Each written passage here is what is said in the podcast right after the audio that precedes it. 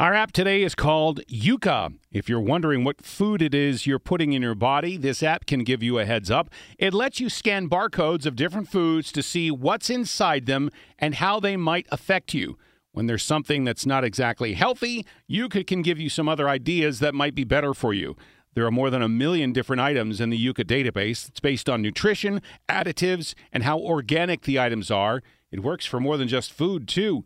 The app can do the same thing for the stuff that you use for your personal care as well. Yuka Food Cosmetics Scanner is a free app on iTunes and Android. It has a subscription model. From the 24 Hour News Center, I'm David Rankin, News Radio 1080 KRLD.